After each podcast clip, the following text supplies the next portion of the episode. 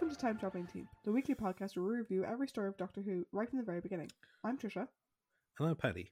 This week we join the Doctor and Sarah Jane as they return to Earth, or so they think, only to get caught up in an android invasion.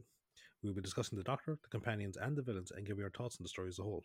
We'd also love to hear your thoughts on the story. So, as always, to join the discussion, you can check us out at Time Teamp, that's T I M E T E A M P, on Facebook, Twitter, and Instagram, or you can email us at timetravelingteamp at teamproductions.com.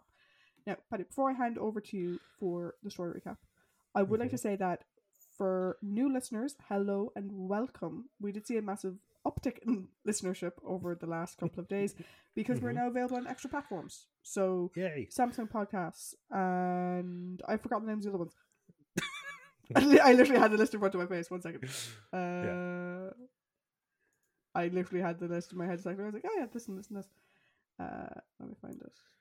Uh, yes, so we are now available on additional podcast sites, including iHeartRadio, Player FM, Listen Notes, and Samsung Podcasts. So, to those of you who joined us through one of those platforms, hello, welcome to the show. Hi! And for everyone else who's been with us the entire time, hello. We love you too. yes, we do. So, Paddy, why don't you jump into our story recap? Indeedly, I will. Part 1.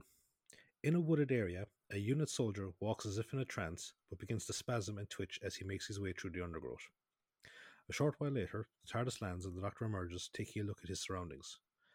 Sarah Jane emerges and asks if they have to return to their own time, but the Doctor says that he is uncertain. He comments that even though the scent on the air is consistent with fresh rainfall, he notices that the ground is bone dry. He then takes a device out of his pocket, which starts beeping, and he tells Sarah Jane that it is registering an enormous energy release. They then decide to try to find the nearest road and head away from the TARDIS. As they make their way through the woods, they fail to spot the unit soldier, but a short while later they come across a quartet of individuals wearing white suits and helmets.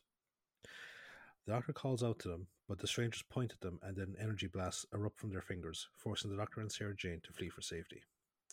However, Sarah Jane nearly falls down a steep embankment, but the doctor manages to pull her up. Suddenly, they see the unit soldier burst out of the woods and call out to him to stop, but they watch as he tumbles off the edge and plummets to the ground below. They carefully make their way down to the body, and the doctor confirms that he is dead. Sarah Jane spots his unit insignia, the doctor searches his pockets for any sign of identification. He finds a wallet and discovers a group of freshly minted coins, which they both find unusual. The doctor then spots a large container nearby, and they go take a look at it. The doctor says he has seen something like it before, but he can't remember where. Suddenly, they are shot at by the helmeted figures, and they again run for safety. They eventually come across a village that Sarah Jane recognizes as Devesham, where she had previously gone to as part of a story that she was writing. They notice that it is very quiet, and they make their way to the local pub. They enter the pub, which Sarah Jane says is called the Fleur de Lis, but the doctor comments it is more like the Marie Celeste, given that it is completely abandoned like the rest of the village. The doctor searches the till and discovers it is full of freshly minted coins as well. The doctor asks her about the story she was working on the last time she was there, and she says it was about a, a commotion that occurred at the nearby space defense station.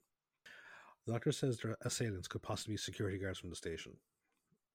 Sarah Jane is skeptical, saying that trespassers are arrested in England and not shot. The doctor, commenting on the fact that they appear to be wearing radiation suits, says that they could have been trying to warn them away and mentions the energy release that he detected earlier. He suggests that the village could have also been evacuated for safety reasons, and Sarah Jane says that they could be at risk, but he says that it was only a theory. She looks out of a window and says that their assailants are walking through the village, but she also sees the unit soldier walking with them. She then accidentally knocks something off a table, and the group outside looks towards the pub. A truck arrives carrying more people, being driven by another helmeted figure. They see that they are all residents of the village, but they get off the truck in the same trance like state that the soldier is in. They then hide as the people enter the bar and take up positions.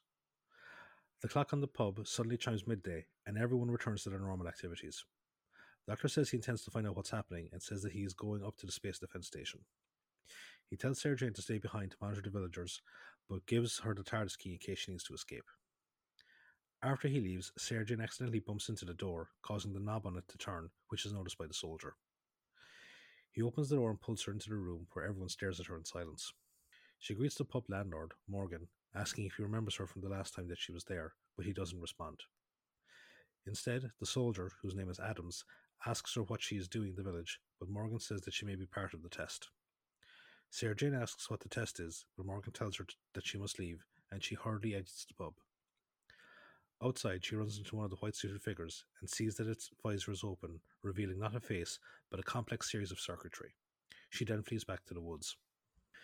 She arrives back at the TARDIS and puts the key into it, but sees another container like the one near the cliffside and goes to investigate it, leaving the key in the TARDIS. Suddenly, the TARDIS takes off, and Sarah Jane thinks the Doctor is left without her. As she watches it leave, the container opens and a hand grabs Sarah Jane's leg, causing her to scream. She looks down and sees a man inside who appears to be covered in some sort of viscous substance. She bends down to offer him help, but then he starts to strangle her. She manages to break free of his grip and runs back into the woods. Meanwhile, the Doctor arrives at the Space Defense Center and also finds it inhabited by more unit personnel into this strange trance. Getting no answers to his request to meet the commanding officer, he makes his way into the building.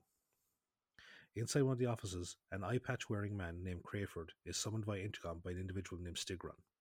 Styggron says that he gave an order for all units to recharge, but one of them is apparently wandering through the building.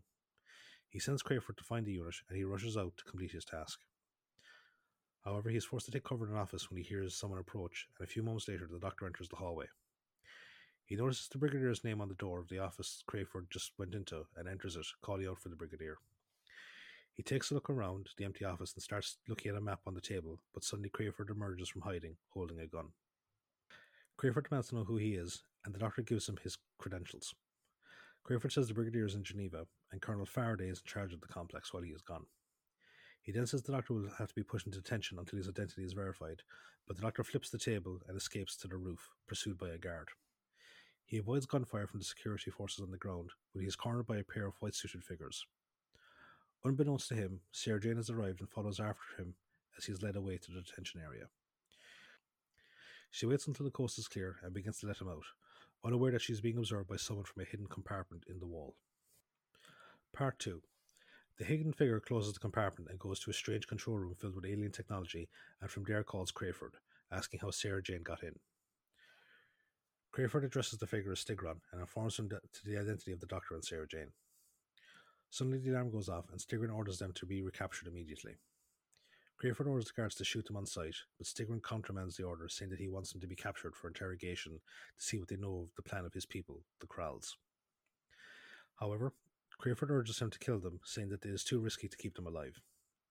Meanwhile, while they are hiding in a storage cupboard, the doctor informs Sarah Jane about meeting Crayford, but she says that it is impossible, as Crayford is presumed dead after an experimental shuttle he was flying vanished without a trace.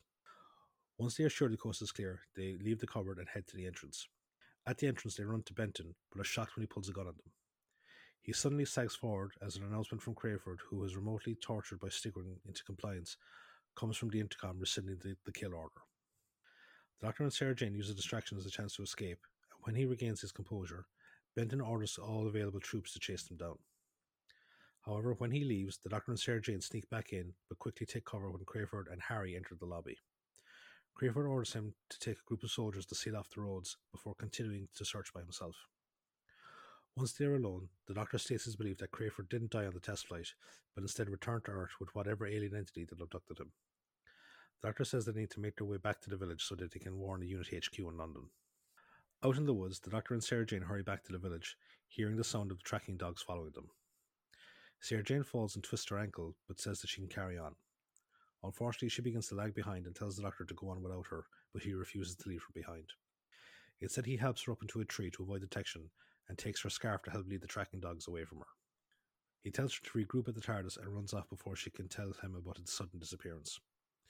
She then quiets down when a group of soldiers and dogs arrive, but they run past her, following the scent of the doctor. The trail ends by a river, and Adams, who is leading the party, says that they must have crossed the river. He then splits up his men to search the area, and after they leave, the doctor emerges from beneath the water. Unfortunately, Sarah Jane is spotted by Adams and his group as she leaves the tree, and they recapture her. Crayford reports her capture to Styggron, who tells Crayford not to capture the doctor, but instead find him and track his movements. Sarah is then placed on an examination table, and Harry turns on a flashing blue light that scans her brain pattern. Before she passes out, Sarah sees the craggy brown alien features of Styggron. Meanwhile, the doctor makes his way back to the village and Troy uses the phone box to call for aid, but the line is dead. He tries the phone in the pub, but that line is also dead. He then tries finding another phone but is confronted by Morgan, who cl- claims that the phone lines were damaged by a storm. The doctor then comments on the quietness of the pub, and Morgan says that they have no big custom save for the nights that the darts club play. The doctor then notices that the dartboard is actually brand new and begins to examine it. Unbeknownst to him, there is a camera in the board, and he is being observed by Styggron, who seems impressed by the doctor's deductive skills. Another Kraal named Chedaki reprimands Styggron, saying that he is putting their planet at risk with his experiments. Styggron says that further experimentation will allow them to conquer other planets than Earth. He orders Crayford to implement the final phase of the experiment, but Chedaki again says that the Doctor is a threat to them due to his knowledge that they gleaned from Sarah Jane's mind. In the pub, the Doctor continues to examine it for clues, but tells Morgan, who is watching him, that he's waiting for someone to arrive and he doesn't need to stick around. However, Morgan doesn't leave, but instead answers the phone before handing it over to the Doctor. The call is from Sarah Jane, who says that she managed to escape from the Kraal base after they finished doing their scan on her. She tells him that he needs to get out of the pub and meet her at the local shop, where she is hiding. The doctor hangs up, but then tries calling an outside line only to discover that the line is dead again. He then leaves and makes his way to the shop. Meanwhile, Chedaki and Styggron continue to argue about the doctor. Chedaki says that the risk is too high that the doctor could somehow manage to take control of the android servitors, the figures in the white suits, and turn them against them. He then leaves when Crayford returns, and Styggron tells him that he will need to be processed to help with an experiment to build an android capable of attacking the Kraals. Crayford says that he doesn't want to go through the process again, but Styggron gives him no choice. Back in the village, the doctor finds Sarah Jane in the shop, and she again recounts her story of escape. The doctor notices that the scarf he took from her is back on her, and he then offers her a bottle of ginger beer, a drink he knows that she hates. Sarah Jane takes the bottle and thanks him for it, before telling him about Harry, who she says is an impostor. She tells him that Crayford and his accomplices have been replacing everyone in the village, but as she is talking, the doctor sees a pair of androids outside. The doctor says that she was actually let go and that they are most likely being tested for some reason. He wonders why the Kraals are using subterfuge instead of their superior alien technology to conquer the Earth, and then says they need to find the TARDIS. Back on the Kraal ship, Styggron subjects Crayford to the processing table in order to manifest a duplicate for one of the androids to replicate. Styggron then destroys the android to show Chedaki that they are not indestructible by using a new weapon that he and his science division have created. Back in the woods, the Doctor and Sarah Jane go back to the site where the TARDIS was. After pretending to be confused by its absence, the Doctor reveals that he knows that Sarah Jane in front of him is an impostor and that they aren't actually on Earth, but in a replicated world. The impostor Sarah Jane pulls a gun on him, but he manages to disarm her and demands to know where the real Sarah Jane is. The impostor struggles to get free, but falls into a divot, causing her face to fall off and reveal the alien circuitry inside. Part 3 The Doctor flees back into the woods as the faceless android shoots at him. Styggron and Chedaki observe the events through the android's eyes, and Chedaki gives out about the fact that the Doctor is now at large. Styggron says that they have no need to worry about him, as their training exercises for the androids have finished and the village will be destroyed in nine minutes. Unbeknownst to them, they are being listened to by the real Sarah Jane, who is pretending to be unconscious nearby. Styggron tells curious Chedaki that he has kept her alive to use as a test subject for the virus that the androids will unleash on Earth once they arrive there. Another Kraal enters with the bomb that they will use to destroy the village, and they all leave together. Once they're gone, Sarah Jane gets up and tries to find an exit, knowing that she will only have nine minutes to rescue the doctor once the bomb is primed. She takes cover near at the entranceway and watches as Crayford loads all the androids onto the Kraal ship in preparation for their departure. Once the coast is clear, she opens the hatchway and escapes the ship. Meanwhile, the Doctor explores the village after having seen the androids all driven back to the ship, and he is suddenly confronted by Styggron and a pair of android servicers. Styggron has them tie him to a monument in the village square whilst he sets the bomb. He activates the bomb and then leaves the Doctor to struggle to get free. A few moments later, Sarah Jane arrives and tries to get him free. He tells her to use the sonic screwdriver to cut through the plastic vines holding him, and once he is free, she leads him back to the Kraal ship so they can escape the explosion. They arrive back just as the bomb goes off, with the resulting shockwave throwing them to the ground. However, they are apprehended by Crayford and a squad of imposter unit androids, and he orders them to be taken to the cells, whilst he reports to Styggron. Crayford reports to Styggron, who orders them to be killed immediately. Crayford says that there is no need to kill them now, as they can no longer affect the planned invasion, instead they can be used for analysis. Styggron berates Crayford for his weak nature, but agrees to let the Doctor and Sarah Jane live. However, once Crayford leaves, Styggron reveals to one of his underlings that they will kill them once they've gotten everything they can out of them. In the cells, the doctor informs Sarah Jane of the fake nature of the village and the unit personnel that they encountered. He then tells her that the radiation signature he detected earlier is actually coming from the Kraal ship.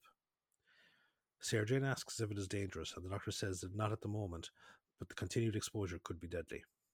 He realizes that the Kraals are seeking to conquer new planets to colonize in order to gain access to the less radioactive materials which they can use to sustain themselves.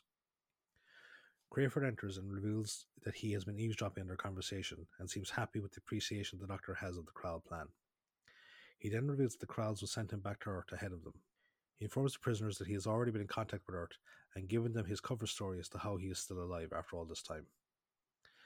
Sarah asks him why he would betray his home planet, and he says that Earth betrayed him by leaving him for dead in space. He says that he's helping the Kraals since they saved his life when his ship was damaged and he was severely injured.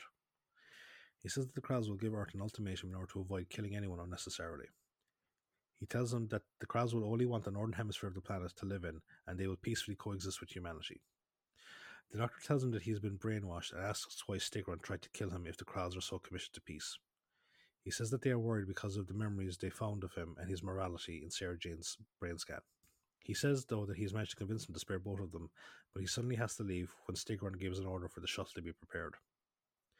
As he leaves, the doctor says they need to warn Earth, but Sarah Jane says they can't do anything without the TARDIS.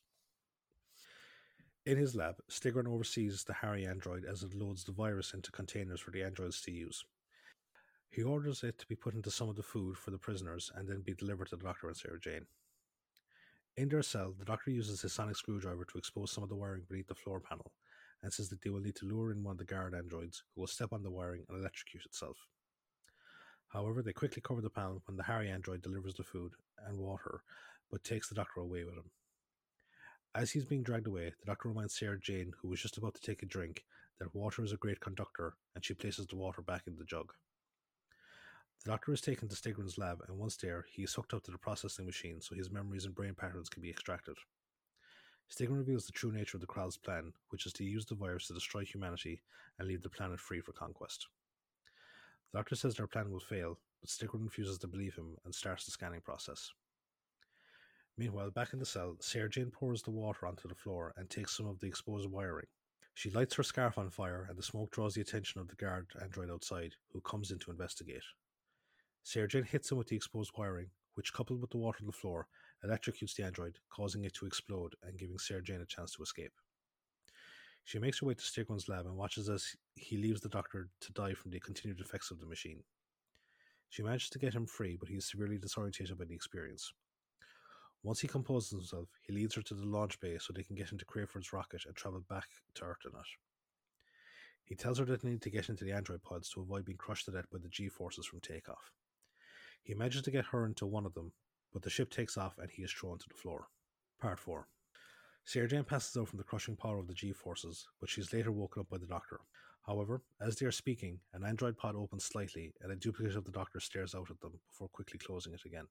The Doctor then explains to Sarah Jane that the pods are going to be shot out into the space ahead of the ship so they can land on Earth ahead, ahead of it. Once they have landed, the androids within them will replace those that they are impersonating, thereby allowing them to lower Earth's defenses. He says they will have to climb into the pods again, as is the only way that they can warn UNIT.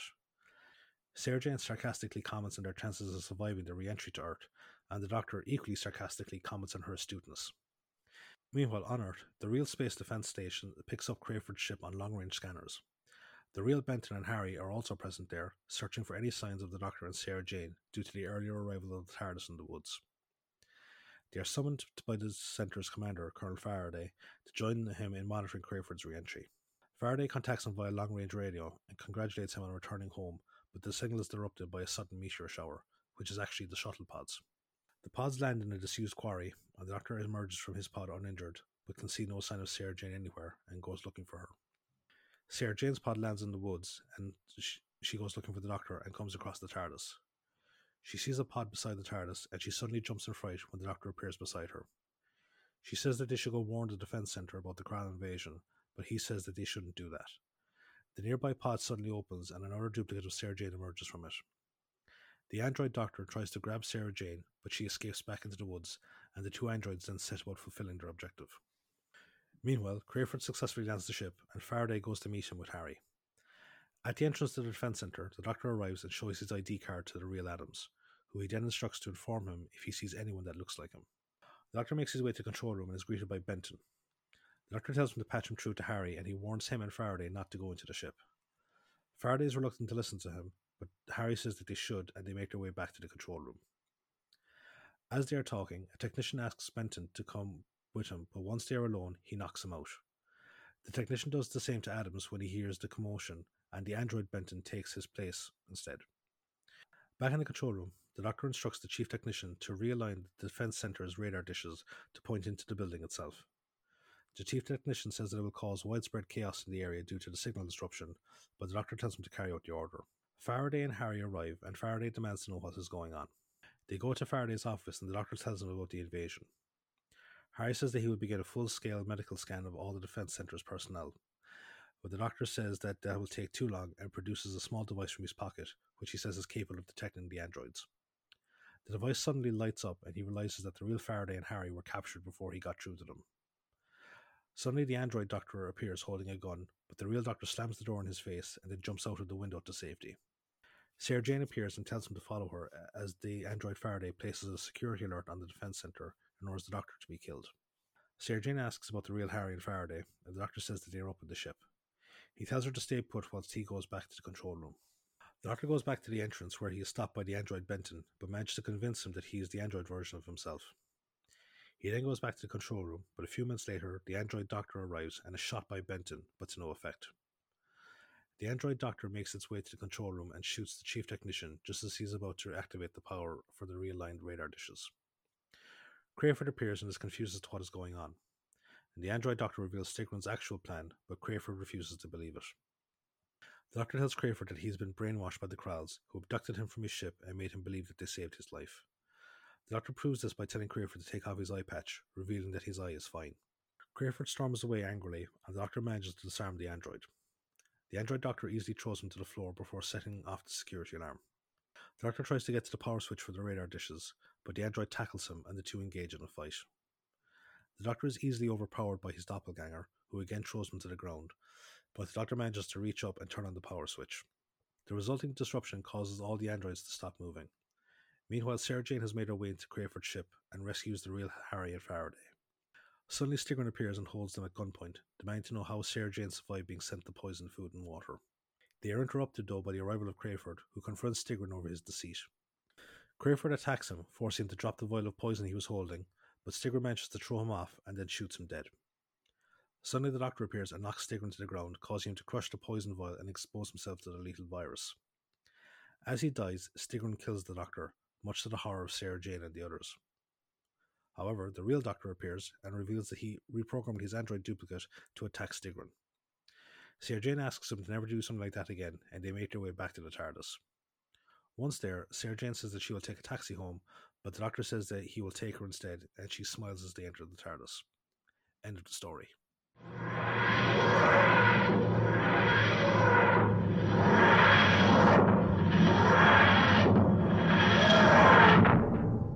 So, now that we've determined who's real and who's not real, or have we? Or have we? we're, uh, we're going to take. We're going to go to the trivia spot. So, what information do you have for us this week? Cool. So the air date for Android Invasion is the 22nd of November to the 13th of December 1975. The writer for this story is Terry Nation. This is story 10 of 11 for Terry, and his second and final story that doesn't feature Daleks at all. Um, so his previous stories were The Daleks, The Keys of Marinus, Dalek Invasion of Earth, The Chase, Mission to the Unknown, The Daleks Master Plan, Planet of the Daleks, Death of the Daleks, and Genesis of the Daleks. We'll see his work one more time in Destiny of the Daleks. A lot of, of the Daleks there. yes. Director for this story is Barry Letts. This is story six of six as a director for Barry. His previous stories were The Enemy of the World. He did some uncredited work on Inferno, Terror of the Autons, Carnival of Monsters, and Planet of the Spiders.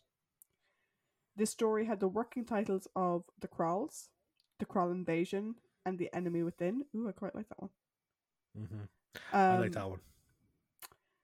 apparently there was sort of like a rumor that there was a working title called Return to Sukkanen or Return to Suknan. Um, but this was actually a second storyline that Terry had submitted that was abandoned. That was actually a separate thing. This okay. Uh, surprising nobody, uh, the story was influenced by the film Invasion of the Body Snatchers. hmm I think it's kind of obvious.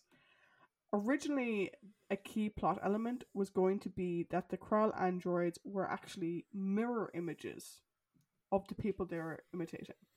So they weren't a direct copy, they were a mirror image. hmm And that's how the doctor realized that Sarah Jane, quote unquote Sarah Jane, was actually a robot. Was because it was the mirror of her rather see, than the she drank ginger beer and she wasn't wearing a scarf. Or she hadn't been wearing a scarf. That kind of makes sense because if you think about it, like if they're pulling, okay, they're pulling the images and the brain scans to like. So, for example, like you know, if they were to do it to me, they would Hmm. see my impression of you, which is inherently reversed because I always see the reverse. Like essentially, you won't see the exact Yeah. same thing as I see you. Yeah.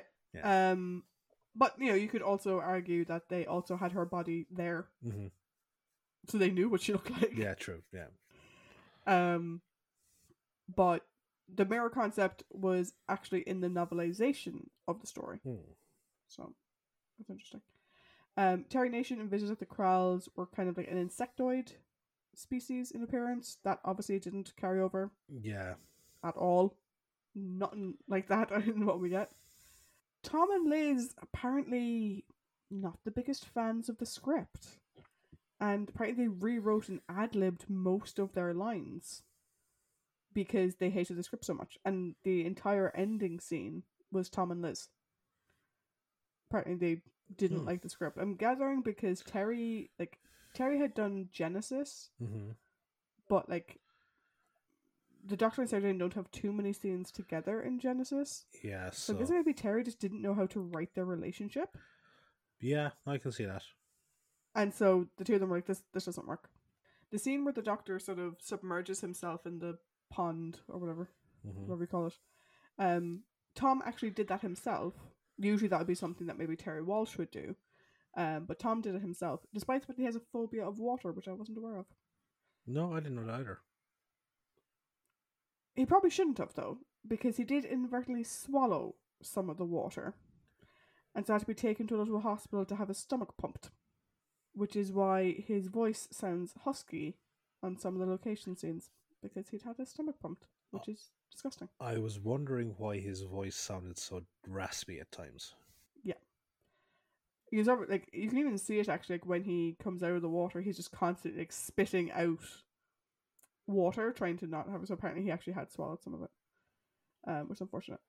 So Barry Letts and Nicholas Courtney have both said in separate interviews that the Brigadier was meant to be in this story, but that Nicholas had committed himself to doing a theatre tour, believing that his time on the show was over, and so the character was replaced with Faraday apparently there was another reason for him turning it down and like not taking the opportunity to go back, which was that he had actually been asked to come back for another story that had his part cancelled at the last minute and he'd given up work for it.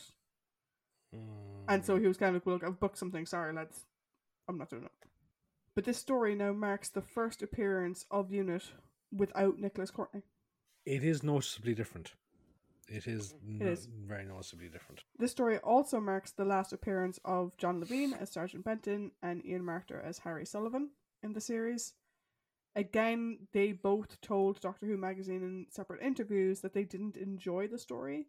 Um, John Levene because none of the other unit regulars were there. Like, I'm sure John got on very well with Ian, but Ian wasn't a unit regular. do You know, Yeah. like he didn't have um the rest of the normal unit crew with him.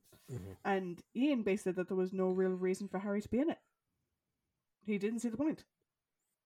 Which, not gonna lie. Um, and Ian actually would have preferred if Harry had died saving Sarah to sort of justify his character being there.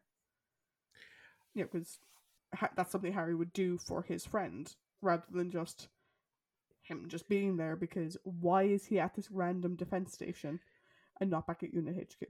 Yeah, like the only thing reason I can think that he's being there is like See, it's it's weird because you're you, you don't know whether they're there just as a to be on hand at the station or if they're there searching for the doctor. Because But the fact that they have memory prints of them hmm, that they got from Crayford yeah, means that it was assumed they would be there.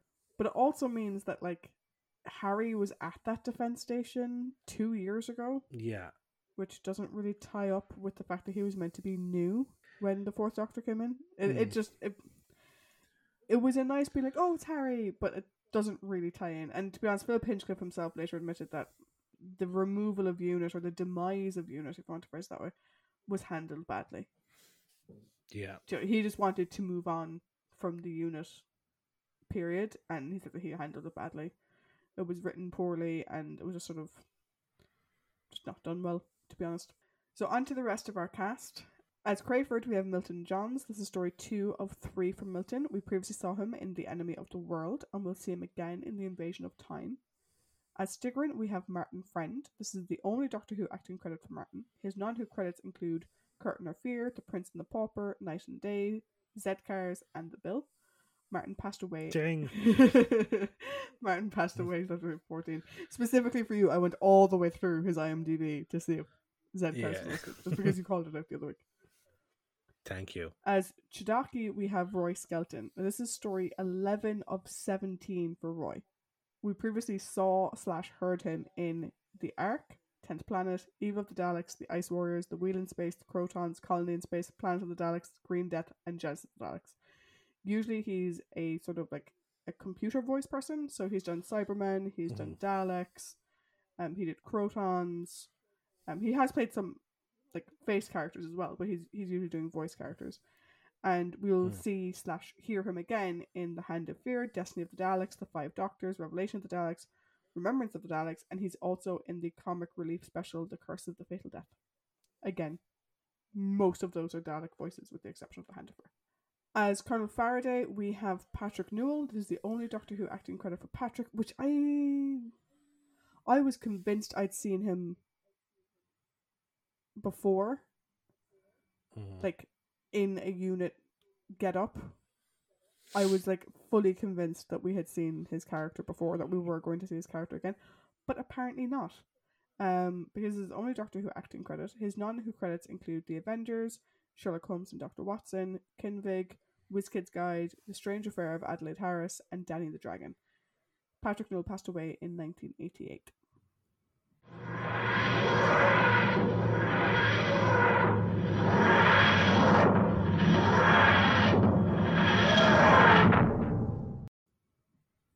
So, thank you very much for the trivia information around this story. You are very so, welcome. and you made the, the the comment about new listeners. So, for new listeners, we're gonna it's the second half or part three or whatever we like to determine it for the podcast. Um, yeah, it it is the other aspect of this podcast, which is the character discussion. Yeah. So, uh, every story we take a look at the Doctor, the companions, uh, be they the regular companions or the story based companions, any prominent characters, so those that don't fit into the good guy role nor do they fit into the villain role, and then obviously the villains themselves. So, we the Doctor. What are your thoughts on that Doctor? I love that once more we see the doctor just moving Sarah to where she needs to be. it's one of my favorite things about the way Tom played his doctor versus John. That Mm. John was obviously very um you know, very debonair and Mhm. you know, very chivalrous in his own way. Uh Tom is just, I need you up there. And he just grabs her and shoves her up into a tree. and I love it because it's just the way that the doctor is with Sarah, which I just, I- think it's brilliant. Um, one of my favorite scenes in this is actually when the doctor meets up with who, you know, the audience isn't fully sure is the fake Sarah. Obviously, watching it last Mm. night, I knew because I know how the story goes, but you know, when he Mhm. meets up with the Sarah in the shop, and she's recounting the story of what um Styggron and his people are doing, and the doctor is looking very fearful and very concerned. And he's like, "How did you escape?" And, you know, he's asking her all these questions. And what I love is the fact that he already knew that she was a replacement. Hmm. He knew the minute he saw her because her scarf is in his Yeah. pocket. Mhm. The ginger beer just confirmed that she didn't have a spare scarf that was also in her own pocket. So all the fear and concern that he's showing there is actually for the real Sarah who's now missing. And I just love it Mm. because you can when you watch it the first time through, you're like, Oh my god, you know, he's concerned for Sarah Jane, like she escaped from this really terrible experience and blah blah blah. And then on a second watching, you're like, he's terrified because he doesn't know where she is. And there's this now this replacement going around with her, and like it, I love it because it just it's just a beautiful scene. I think it's done very well. Yeah, no, like it's it's done amazingly. Like, and I suppose he's actually tipped off beforehand because when he when she hangs up the phone on him, Mm. he immediately goes to dial the out and he goes, "What you know? It's broken again." Mm. Um, but yeah, like it's that is a really good uh, section of that story. Yeah. Really good. I completely agree. I think Tom plays it so well. Um, like we do Mhm. have a lot of you know good stuff with the Doctor in the story as well. You know, we get to see the Doctor Mhm. sciencing it up. Um, we get to see you know good performance from Tom as both the real Doctor and the the android Doctor. Mm. Um, and again, we have this is now the what third story in a row Mhm. where we have someone that you could maybe consider a villainous character Mhm. with the doctor acknowledging that it wasn't their fault and not Yeah. villainizing them and actually Mhm. being supportive of them um Yeah. which is great it's this nice sort of continuous thing through that like it wasn't a one-off with Sorensen um Mhm. you know that he doesn't blame someone for things outside of their control Mm. and we'll talk more about Crayford when we get to him, obviously. But I I like that it's consistent for this Doctor. Now we didn't need to have three stories in a row, but you know, it's still it's it's consistent for him. yeah. Do you know? Um. So overall, I I liked the Doctor in the story. I like the fact that we're getting to see you know his good relationship with Sarah again. And I'll talk more about that in my overall. Mm. Um. Mhm. But yeah, that that was that was me. How about you? Um. So yeah, no, I agree. I like him in this one. Uh, I like his investigation going around the village. You Mm. know, like I, like the the atmosphere for the first two episodes of the story are great. They really are because it's the investigation. It's like the as you say, it's the mystery of things. Um, him like his back and forth with you know the pub landlord. Um, or just even like any anyone that he encounters in the course of investi- his investigation is great. Um, I like his you know banter with Sarah Jane. Mm. Like I like again. Like I love the I actually have the dialogue here, which is um, if you go yeah. So providing we don't burn up on re-entry or aren't suffocated on the way down, we'll be probably smashed to a pulp when we land. He goes exactly, Sarah. You put your finger on the one tiny flaw in our plan. Our plan. It's not our plan. It's Yeah. your plan. I, that is one of my favorite lines Yeah. overall. I have Yeah. no idea why. Was just like, love it. well, I'm open to. su- I well, I'm open to suggestions if you've got a better idea. Yeah. So, like, just And actually, you know that, that I I'm now stuck in it. Is that real Doctor or is that Android Doctor? I think that's the real Doctor. Yeah, I think it is too. Um, yeah, but I, I love that sequence. It's so funny. It, it's so good. Yeah. Although I am slightly curious because I do have a comment about the androids themselves, so we discussed them. Yeah, we'll get to that. Um, yeah. Actually, we sorry, we didn't say what characters we're going to be discussing. no, Yeah. we don't always. So yeah, that's that's true. That's true. Oh, but okay. Now that I brought it up, we have Sarah Jane as a companion. Crayford, I put Crayford as a prominent character. I'll do that. Yeah. yeah. Uh, then there's Styggron and Chedaki uh, as the villains, but also the androids themselves because I, I feel like they deserve a talking Yeah. point. I agree. Cool. Uh, but back to my comments on the Mhm. Doctor. Um, at various points in the story, you can see flashes of the previous incarnations. Like you know, like I think his interaction with the pub landlord uh, would have been very Second Doctor esque, very Second Doctor esque.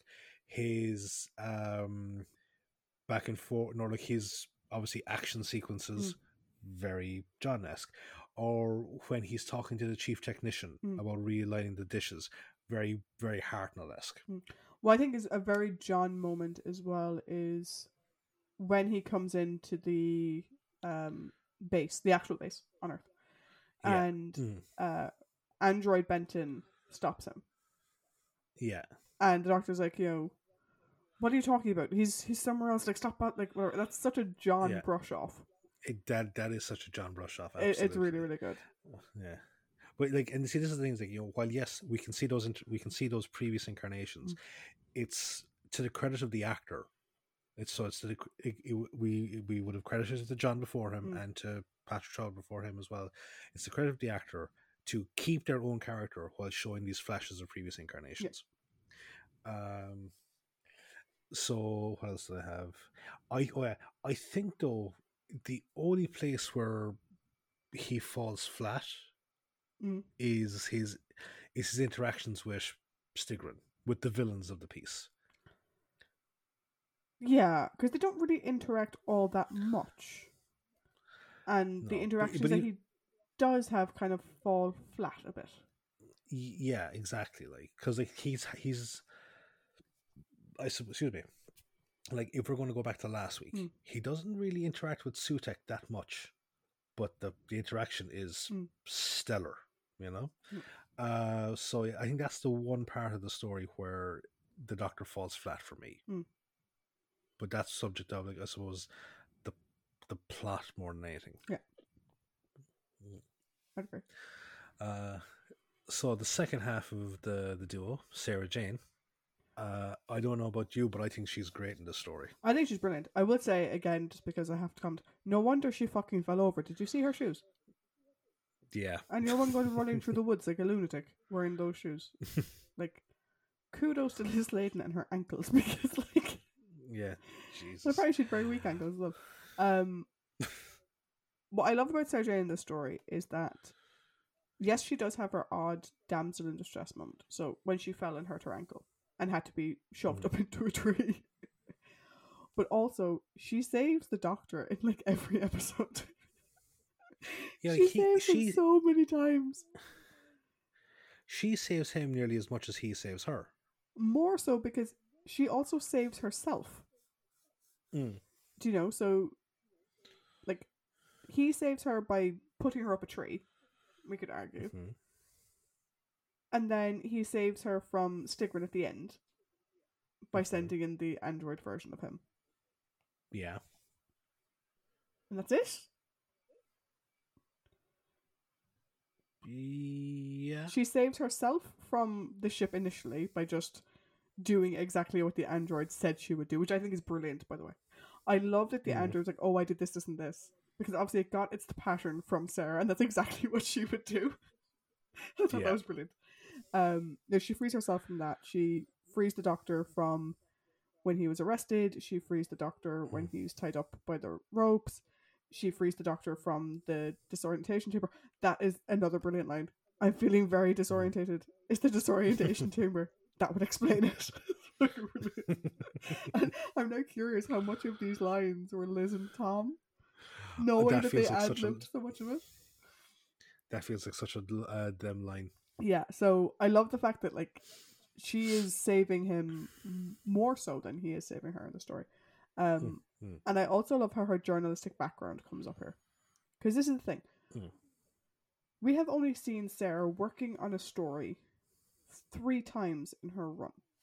So Time Warrior, she was working on a Mhm. story. In Dinosaurs, she tries to do a story, Mhm. ends badly, but she tries. And in Zygons, you kind of have one scene of her at a typewriter. Kind of. Yeah, But I love how they keep bringing up the fact that she's a journalist. And they bring it up in relation to the story and it's relevant to the story. It's what allows her to be an active contributor and not just a passive observer asking questions. You know, she was the Hmm. one with the knowledge about Devesham. Mhm. you know, she knew all about Crayford and all that kind of stuff, and but she knows all this information in a completely believable way. Do you know? Yeah. Like you could probably have done the same with Joe or Liz Shaw, saying like, "Oh, they read something in the paper," but the whole they read it in the paper. Hmm. Sarah Jane wrote the fucking paper. Do you know? And it just I I like that with her. Um. Mhm. Yeah, no, I think I think she was really good in the story. Uh, You know, is it one of her best? Mm, probably not. Um, but it's definitely a good story for her. Hmm. No, no, like she, she, it's not a bad story for her at Hmm. all. Like I, like, I, I, okay. In terms of as Liz Sladen performance, Hmm. it's a fantastic Liz Sladen performance because if you think about it, she's effectively playing two Yeah. roles. Um, I don't know. I actually think it probably is one of her good. Like, like I think it's a very good performance from Sarah. Yeah, but like if we're going O- like, you know, is it going to be on my top three? oh, in that regards, no. Yeah. But I, I don't think it's going to be in your No, bottom oh three. god, no, no, no, no. Yeah, yeah, It is a very solid performance um from Liz. yeah. Uh, but is there anything else Cool. about Sarah that you? um no like again like it's just like she's very resourceful like i mean like how she gets how she picks up on the doctor's thing about the the water being a very good conductor of electricity how she essentially frees herself Mm. from that jail which is that's a really intense scene as well because all fair credit to the the stunt actor for going through that whole thing where he's like chest panel bursts Yeah. into flame before he explodes that, that was Also, really I love good. how she has started, get, you know, taking random things in her pocket. Which Yeah. a, I'm surprised those pants have pockets. But however, because she, she brings out a lot of random stuff from her pocket, and amongst them is a lighter, and we know that she doesn't smoke. So why Mm. does she have a lighter in her pocket? just taken from the doctor, I suppose, like taking little knickknacks. Mm. Um, but no, I like that. So she again, usually said her journalistic thing helps drives the story forward. Um, I like. Uh, we talked about the banter. We talked about her rescue doctor. I think the only other real thing is that at the end she goes to save Harry. He tells her to stay Mm. put, but she goes to save Harry. And I, I I like that because again, it's it's showing agency of the character. So like like so um again when no to I suppose to a limited more more limited extent because of the way that the writing is being done over the last couple of Mm. years. Um that when she does go up to the ship by herself, it's only just we only see a small brief scene of her climbing up the um, the side Mm. scaffolding. Uh, but then it cuts to the doctor like, well, no, I c- can we please go back to Sarah Yeah. Jane? You know, because I want to see what she's doing. I know that she's going to try and save Harry, but what's the danger there? You Mm. know, so yeah, no, like, I thought it was a really good performance from her. Yeah, I'd agree. And I agree with you in the sense that, like, you know, you want the doctor scenes because Tom is just brilliant, Mhm. but you always want more of Sarah Jane as well. Not because they're not Mhm. giving you enough, because what they're giving you is so good, you want more of it. Yeah, like like there, there's so many like the one just randomly just popped in my head now was like do you remember joe in planet of the Mm. daleks like you know i want to see what joe's doing. Please go back to joe Yeah. please go back to joe that, that, that that's what you want Yeah. you know? You want equal agency like you want equal amount of intrigue for both uh, characters. Um or whatever however many members are on the the ship. Yeah. We don't even have to go back as far as joe i mean like uh, harry in sontaran experiment. Yeah. yeah. But anyway uh up next we have our prominent character of the piece which is crayford I don't have too much to say about him. Um, I have always been torn on him as a character. Because, yes, he was tortured for years Hmm. and brainwashed. And you can tell, I mean, all of the replicants, let's call them replicants for the lack of so all of the replicants that they Yeah. created, they took from Crayford's mind. And it was one thing to Mhm. make a duplicate of someone when you have their memory scan. But to Mhm. create someone from someone else's memory of them. yeah And not only to create the person, but to create the village and to create the station and to do all of that. They pulled all that from his mind, which must have been absolute agony. And like he even cries out at one point, begging them not to do it anymore. Hmm. However, and he's brainwashed, you know, that's fine. He does also just want to kill off the doctor and Sarah at the beginning. Yeah So I'm like, hmm, I I feel for you, I do, but like, because even Styggron calls him on it. Mm. Like when the bad guy is calling you on your like fucking bullshit. kind of begs the question, really, of your motive. Mm. And I don't know if it's just that that, that part Um, was badly written. Do you know like the explanation of why he wanted them killed off at the beginning? You know, because the fact that Styggron doesn't and he does so badly. I don't know if it's just the resolution for that was badly written. I no, I think it's. I think the characters is really written inco- inconsistently. Mm. It really is. Also, I had like kind of was like going through my, you know, when he takes off the eye patch at the end and he reveals that he's eye there, and I was going like, for fuck's sake, man! Like you would know that your eye was intact underneath the eye patch, and I can speak from experience Yes. because I had to. wear You know, I had to wear an eye patch for I think it was like four or five weeks because of my Bell's palsy. But then it lies okay. The the brainwashing Mm. would probably potentially overwrite the sensory side of Yeah. things. What I think would have made that yeah. scene better is that he takes Yeah. off the eye patch, he sees a gaping Mhm. hole, and the doctor's like, "Look deeper." That would have been perfect. That would have That's made what sense. I thought happened, but apparently that Yeah. just happened in my mind. It didn't happen in Yeah, reality. no, that would have been a way better. But uh, in terms of his inconsistency, like his motivations are inconsistent. Mm. Like because like he's a, he's very you know we have to kill them, we have to kill them. Yeah.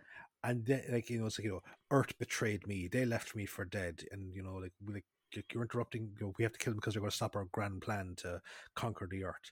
But then it's like, oh no, the Kraals just want to cohabit peacefully. Uh, you know, it's like, like like everything's going to be fine. No one's going to die. Like you know, it's all fine. I'm like, like wait, hang on a sec there now. Like it's it's either peaceful cohabitation, at which point you shouldn't be wanting anyone to die, Yeah. or Earth fucked me over, kill anyone that will stop us. Yeah, and that's where I kind of that's where I'm I'm I'm stuck with this character because, I mean, it could be that all of the torture and pain. Maybe he's just a schizophrenic, Very possible. but they Very just possible. present it as kind of badly written. You know, I think Yeah, the script could have, his sections could have done maybe one or two more goes at it. Like, you know, Hmm. Because, as you kind of pointed out, um, so far this series, Mm. we've had uh, Sorensen, Mm. and we've also had Marcus Scarman, Mm. And um, so like the the tragic character Yeah. in the sense of they're not they're a victim, they're not a villain, Yeah. and Crayford is kind of like cast into that li- line, but he's definitely the weakest of, of those characters. Yeah, and again, you know, because we didn't get a like the prologue was the random unit soldier going jerky walking. If the prologue had been them losing contact with Crayford Yeah, and Crayford you know, screaming out in pain because he was burning up and whatever and like Mhm.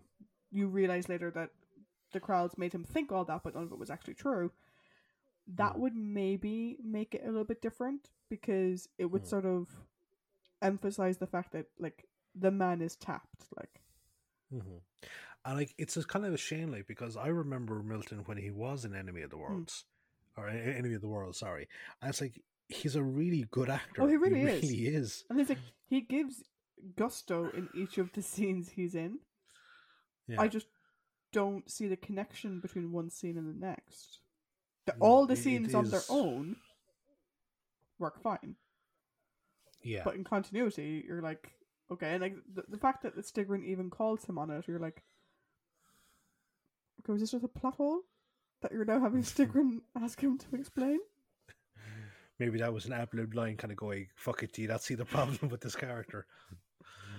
maybe Uh, maybe. Uh, so I suppose speaking of the villains, we had the androids Chedaki and Styggron. yes So normally we do like an ascending order of low tier, lowest to highest Mm. villains. So I would say maybe androids Chedaki and Styggron. yeah I'd agree Um, my big like the androids themselves look is like they're meant to be just copies Mm. of uh their re- the other real characters. My again, kind of like with Crayford, they're very inconsistent because like in the confines of the story, they just seem like they're badly designed. because for me, I find it difficult to imagine that they'd have no way of identifying each other as androids, Yes.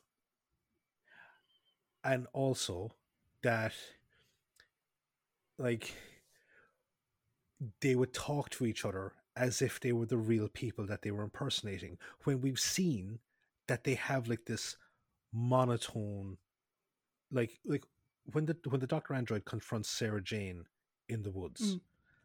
and he's like, you know, we uh, no, we won't be doing that. And then when he talks to the android Jane, we have work to do, and it's very monotone, very Mm. robotic. But then, like when the actual Doctor tricks Benton, and then two minutes later, the android Doctor comes in with the same thing. It's like, why are you performing as the Doctor when you know that the actual Benton is unconscious? I think the difference there, and this is the only way I can explain it, is one is in the test environment where Mm. they're like, we should all be androids, and he's not. He's being like, say, if you take the bar, the pub scene for example, where they're all Yeah. kind of like, "What the fuck is that? Who's he? Yeah. What's he doing?" Where it's like that's in the test environment where they're practicing and they're play acting Mm. at being the characters. Yeah. But the scene that you called it there at the end, where you know the doctor comes through, talks to Android Benton, goes off, and then Android Doctor comes in and says the exact same line, and walks off. At that point, they're fully activated. They are Yeah. replacements. They are meant to act like the real characters. That's the whole point. Hmm. So I think it's their programming that's like when you're on Earth, you are in character. Fucking end of. Hmm. You know, and that that's the only way that I can sort of explain it is that you have the Mm. test environment versus the live the environment. real infer- real environment. But I okay, I, I I can kind of I can buy that. Um because all that was coming to my head was just like, you know, the human Cylons from the uh, Yeah. Battlestar yeah, that type of thing. But I, I would find it very hard to believe like that the androids would have no way of identifying each other. Like Yeah, that, that, That that's, is a that's weird. that's a serious design flaw. One thing I will say is that like so we actually have two sets of androids because we have Hmm. the replacement android. Actually, I would almost say we have three. So we have Hmm. the replacement androids that are made from Crayford's mind.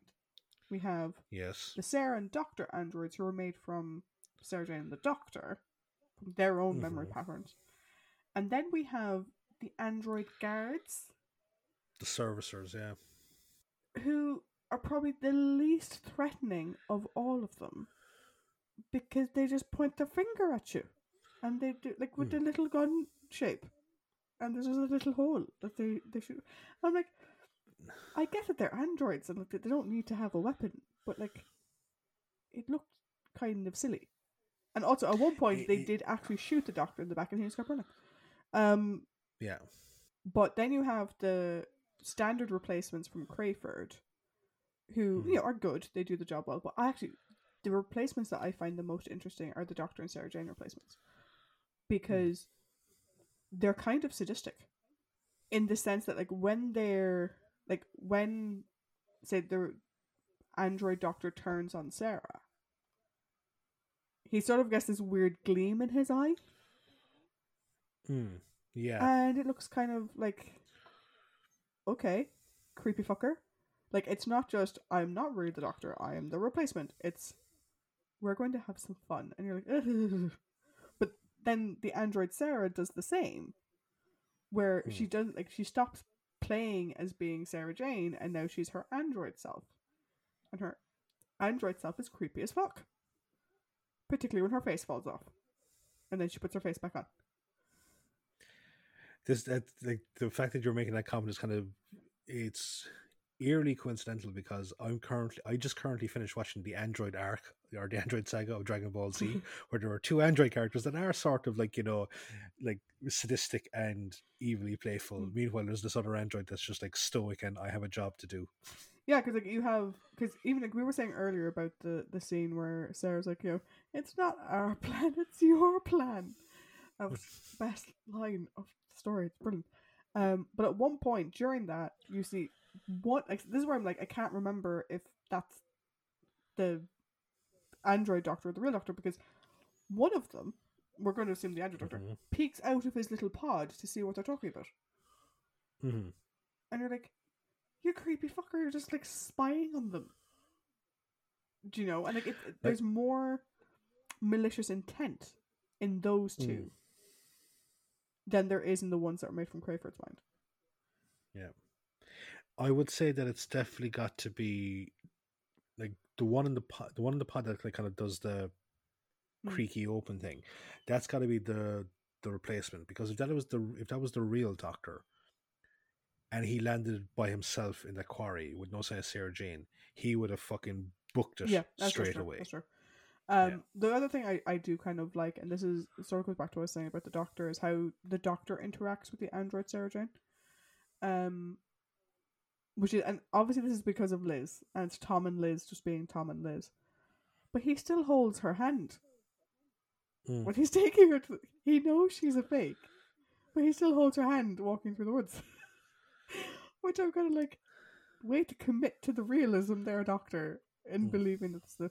But also when Sarah Jane runs off, and you have like Mhm. the, the the android of the two of them, Yeah, you have android Sarah Jane sits up in her pod, and because Liz couldn't reach the ground and needed help getting up out of the pod, she just sits there and waits.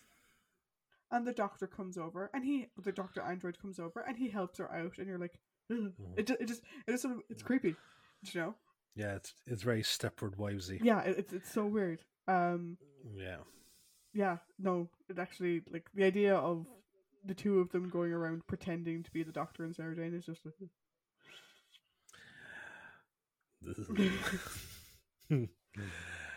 cool. So now we have the Kraals. yes. So Chedaki is, I'm going to assume, like, he, or he comes across like the the military. Yeah, he's the marshal, so yeah. he's the military figure.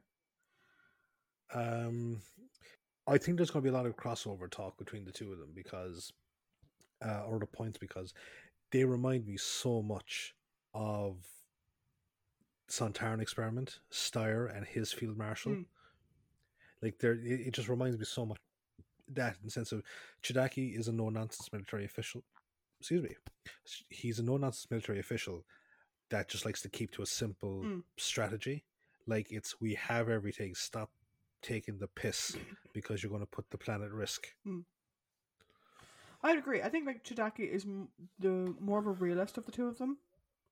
Mhm. Um, he knows and trusts military strategy over new untested technology, but he's not a total Yeah. luddite either.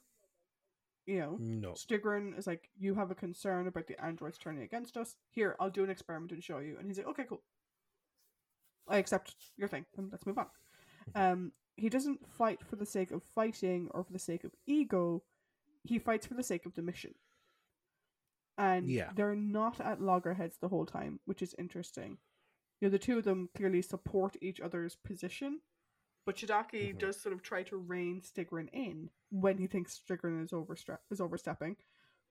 But then when Mhm. Styggron comes back with good results from that overstepping, he's like, okay, cool. You know, thanks. Yeah, I'm happy yeah, with what you said. I think Great. yeah, I think it's one of those things of like you know, so long as what you do can benefit us, I'm supporting you. But when you step over the line or you go too far, I have to rein you in. Yeah, and it, it- it's not done for ego, and it's not done for prestige or rank. It's just, Hmm. ah, come on, you're get get with the program. You've gone off Yeah. book now. Come on. Whereas Styggron himself, unless you have anything else to say about No. Chedaki, Styggron himself is, for me, he's a mix of Styre and the Sorenson archetype Yeah, in the sense of, like, he wants to experiment to get the utmost, like, to the utmost to get like all the answers and to see all the Mm. variables, all that kind of stuff. But there is an element of he's doing that but no, and that's like the Styre side of things, where the but he seems to be doing it for to like to basically cement his legacy as like this great scientific and technical hero of the Kraal people, which is the Sorenson archetype coming into it. I think. I think as well. I mean, like, I'm trying to think of who is the best comparison for it. The only one I can think of is Davros. Um, there's a bit of a sadistic pleasure in it as well. Oh yeah, like, Do you know? Like you He- have the you know science for the sake of science. You also have science for the sake of me, and then you have you know cruelty through science because it's fun. Yeah, he does seem to kind of like like poking and prodding Crayford. Like the way he treats Crayford is sickening, and that's probably the one thing where you know my feelings towards Crayford do, do go towards pity, is Mhm. in the way Styggron treats him, and particularly the way he treats him at the end, when you realize that he's been playing him this entire time, Mm. and loving it. Do you know? That Again, he gets great Yeah. joy out of it, which is sadistic and creepy as fuck. Yeah. Um, I will say though that he has he's probably more common sense knocking around in his big giant head than like some of the other evil scientists that we've seen. You know, Mhm. he isn't going off the rails with his experiments. No. You know, he still has a central goal in mind. Hmm and you know he knows that like if someone's doing like oh but what about this? He's like okay well i can prove that that's not a thing. So i'm just going to show you that's not a thing. Cool it'll be good let's move on. Um so in some ways actually himself and Chedaki work really well together Like he's not an, as you say, he's not an insane evil scientist, but he is an evil scientist. yeah he's an evil scientist but he's not insane you know he's scary and creepy and sadistic but not completely off the rails either do you know no. um, which in some ways actually makes his sadistic nature more creepy because he knows he's I- doing it. They kind of come across a bit like, um, i- in a okay, go with me on this right, but in a way they kind of come across uh, uh, like Gul Dukat and Garak. Like if- Garak was still in the the Obsidian Order. Mm. Yeah, In- I was going to say that like a weird mirror image of Doc John and the Brig. Yeah, actually, yeah. Sorry, yeah, we'll keep it in universe. Absolutely, yeah, yeah. The, actually, what it is, it's it's almost like the Inferno verse. Mm. You know, brigade leader, and if the Doctor had a Kind of Infernoverse counterpart. counterpart, Yeah. yeah, counterpart, yeah, Yeah, but they work very well together, which is which is the thing that's like you very rarely say that about the villains because usually it's one trying to up the other and backstab. Mhm. No, it's like hey, stick in, yeah, rein it fucking in, buddy. yeah. Okay, but what if I prove to you that it'll work? Okay, you've got five minutes. Okay, fair dues. Cool. Let's move on. They're like the Oh, most Ma- chill villains with each other I think we've had in a long time. Oh, mom, come on, five more minutes. I was like, okay.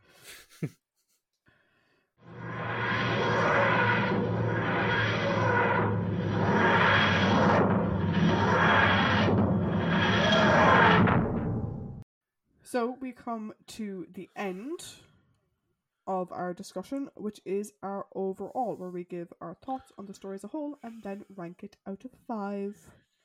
So, yes, we do. Paddington, I think I've been going first for a little while, so why don't you go first this time? I will, and you did. Uh, no, we, I think we've actually been alternating. So yeah, yeah. You went first last week, so I'll go for go first this week. So on paper, Mhm.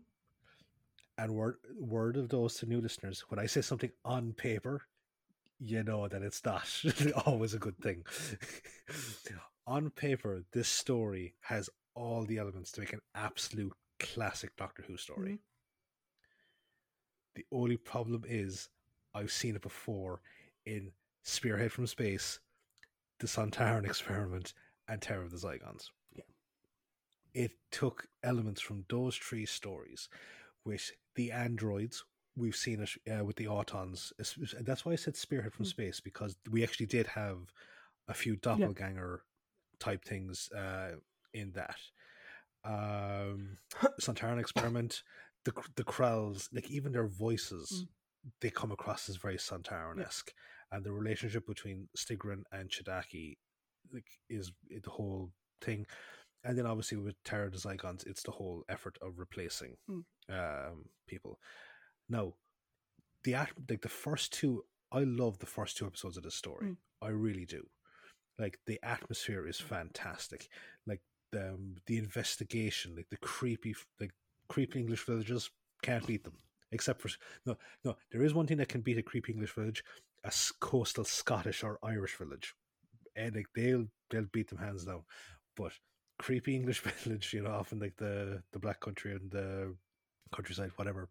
No, can't can't handle it. Um, but after we have the the reveal of like the Sarah Jane android, which like those things are very shoddily constructed. If all that has to happen is she has to fall to the floor and her face pops off. like I kind of fluffed it up a small bit for the the recap. Like to kind of say, oh, she falls into a divot and the force knocks her face off. It's like, no, no, she literally just falls through his arms and her face rolls off. Um, shoddy craftsmanship. yeah, but like after that, it just gets so inconsistent with the portrayal of the androids and with Crayford's motivations and the whole nature of like, okay, we've seen the story done better. Mm. Um, so yeah, think at the halfway point, it just stops doing anything for me, which is a shame because the opening premise and the the, the op- it, this kind of reminds me of uh, Planet of the Giants. First two episodes, spectacular. Mm. At least, but with this is that they actually had the two full episodes with which to work with. Um, so I'm going to go flat down the middle. All the positives get this at two point five. Okay. So for me, I agree with a lot of what you said. Um, there's a number of things I really liked about the story. I think the Doctor and Sarah Jane working well together again this week. You know, you know from our conversation on pyramids last week. I really don't like it when they're sniping at each other, particularly when he's sniping at Mm. her. Um, so I love that we have their friendship and their dynamic back together this week. I absolutely love that, Mhm. and I love it Mhm. even more knowing that a lot of that was Tom and Liz themselves, which is brilliant. Mm. Um, there's one scene that because we didn't talk about Harry and Benton in their characters because they're not really in it that much, to be honest. Um, they're kind of set dressing in many ways, but there's one scene Yeah. where when uh, Crayford is coming to land, Colonel Faraday Mhm. makes a comment saying that Crayford has gone further into space than any other human, and Harry and Benton just give each other a look of, "Oh, for fuck's sake!" Should you tell him that? Um, which I just love because again, you can kind of imagine that that was just John and Ian kind of going, "Hmm." Um, I so part of me thinks that wasn't scripted. You know, And actually, sorry to cut across you. Oh. That's another point why the story kind of loses me is that the introduction of Benton and Harry, like it feels like fan service before fan service was even a thing. yeah, It, they were just thrown into the story so fucking haphazardly. yeah. So my thing with it is that you know the first two episodes were good. I completely agree with you. After that, it just gets very slow. I'll put. I'll be honest. Like when Paddy does the recap, I'm listening because obviously I'm here. At several points, I was like, "Cool, where's he at?" And then you were like, "Episode three. I was like, "Fuck off, seriously." Is he only in episode three? um, it gets very slow, um, and the core premise, the body replacements, has been done better. Has been done better this season. Zygons was a brilliant replacement episode. That was way better than this one. Mm. Um, and this is gonna sound really cruel, and I don't mean it to be. This is very much a Barry Letts story. This story would have worked perfectly well. I'm sure we would have loved it if this was during the third Doctor's run. Mm. It's a very like when you see it on screen, you're taken back to season twelve, season eleven. It doesn't fit with this hammer horror next level production that Philip Hinchcliffe is going for in his season. And the fact that Barry directed it, Mm. you're like, it's a, it's a, like I love Barry Letts, I lo- I do, and I love his stories, I love the characters he created, but this is such a, it's a story that belongs in a different era of the show. It actually does because like, even if you think about it, like the uh, end of episode two, Yeah. the face falls off the android. Very reminiscent of uh, episode end of episode two for Terror of the Autons. Yeah. when the auton when the cop rips off his you know mask. Like it's a very like you know, had it been a Jo and Doc John storyline, Mhm. it would have been very different. And, and like, had it come out at that point in time, probably would have sat very differently. But bearing in mind, we've had Zygons, Planet of Evil, and Pyramids of Mars. Mm. Belter after belter after belter. And this one, the tone just isn't there. Is it the creepy English village? It's creepy and stuff like that, but it doesn't stick with it. The other one stuck with it throughout the Yeah. entire four episodes, and this one just didn't. And I said I don't mean that to reflect badly on Barry because I love Barry Letts and I love what he did with the show, but Mm. I think this story is a story from a different time in the show, Yeah. and it sticks out Mm. like a sore thumb It in what is really is really a the- belter of a season. Yeah, it really is the odd story out in this season, given the, given the fact that we have future knowledge Yeah. of the, the what's to come up in these next two f- stories in this season. It's very out of It's place. very out of place, and when I was coming up with my score, I was kind of like, yeah, and to be honest, I kind of agreed with you, and I kind of gave it a two point five initially. However, I thought I was being a bit too harsh because you and I are watching this in a very particular order, where we're watching one story after the other Mhm. in the order they were released, and on its own, separate from that, it's grand. It's a perfectly grand story on its own. Hmm. Is it great? No. But it has lots of little bits that I love. It has lovely little bits between the Doctor and Sarah that I love. And, you know, the premise is good and stuff like that. So I couldn't I couldn't justify a three. But two point five I felt was being a little bit harsh from my perspective. So Mhm. I went two point seven five, which is slightly below average. But better than that. Mm. Do you know? I I was going to give it a three at one point, and then I was like, do you know, is this just me trying to not tank the season? Um, I think you know, on its own, it's grand. It's grand. It's not great. It's grand. And if I compare it to, say, something like Death to the Daleks, which you also gave a two point five, like I think this is way better than Death to the Daleks in terms of a story. Yeah. you know. Um, yeah. like, I give Death of the Daleks a two. Do you know? Um, I gave Revenge of the Cybermen a three. Actually, I gave Revenge of the Cybermen a three. I fucking Yeah. hated that. Well, I hated it large Yeah. portions. But yeah, I don't know. I'm kind of on the fence now because I initially wrote down two point five, then I changed it to three, and now I'm trying to play the middle ground with two point seven five. So I'm gonna go back to my three because I, I, I changed it to three for a reason. I'm gonna I'm gonna stick with it. Um, I think it is a perfectly good story. Um, I think if you watch it in order, though, you're going to be disappointed. And you know, maybe if if this had if this story had been last season, maybe if the story was two seasons ago, but we literally just had Terror of the Zygons three weeks ago, which is fucking Yeah. amazing. this one doesn't doesn't match up.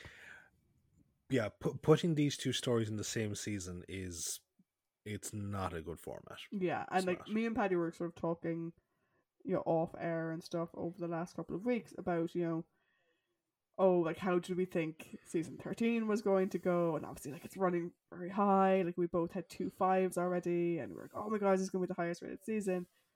And we're like, oh, th- are there any clunkers? And we both kind of looked at each other. and We're like, well, there's Android, like. Yeah. but we were like no like let's let's go in with an open mind you know we've had other stories that we we thought you know maybe we wouldn't score them highly and we actually did you know um Mm. but this is the wrong season for it I, I that that that's Mhm. my that's my belief and given how long Mm. it used to sometimes take Terry Nation to write things I have a funny feeling he wrote this for like the start of season 11 and just didn't get around to doing it until now uh, So, what has that done to our averages? I hear you cry. Well, I don't, but I imagine you Mhm. crying. So, before today, your average for season 13 was 4.83, and mine was 4.92, which is Mm. near perfect. yeah. Now, your average is 4.25, and mine is 4.44.